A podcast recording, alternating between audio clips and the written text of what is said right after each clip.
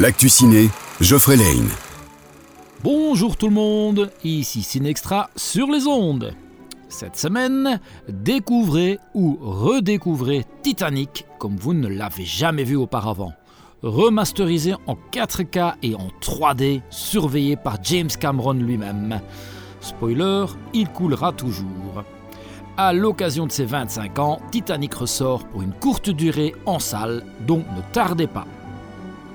Encore quelques séances en 3D aussi cette semaine pour Avatar. Par la suite, la plupart des séances seront en 2D uniquement.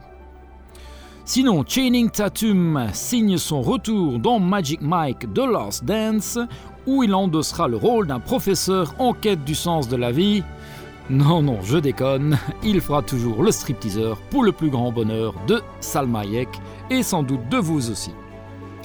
On retrouvera également en avant-première la suite des aventures de Philippe Lachaud et sa troupe dans Alibi.com 2, dans laquelle Craig a promis à Flo de ne plus mentir, jusqu'au moment où il doit présenter ses parents à sa fiancée. Le moment pour rassembler ses comparses d'avant et de s'inventer une nouvelle famille.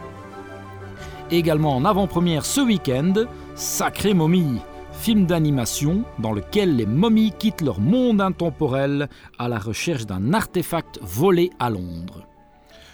Bien sûr, nos Gaulois préférés sont toujours dans la partie aussi cette semaine, et les dernières séances pour Knock at the Cabin ainsi que la guerre des Lulus. Sur ce, moi je vous souhaite une bonne semaine et à bientôt sur Peps Radio. L'actu ciné vous a été offert par le Ciné Extra à Bastogne.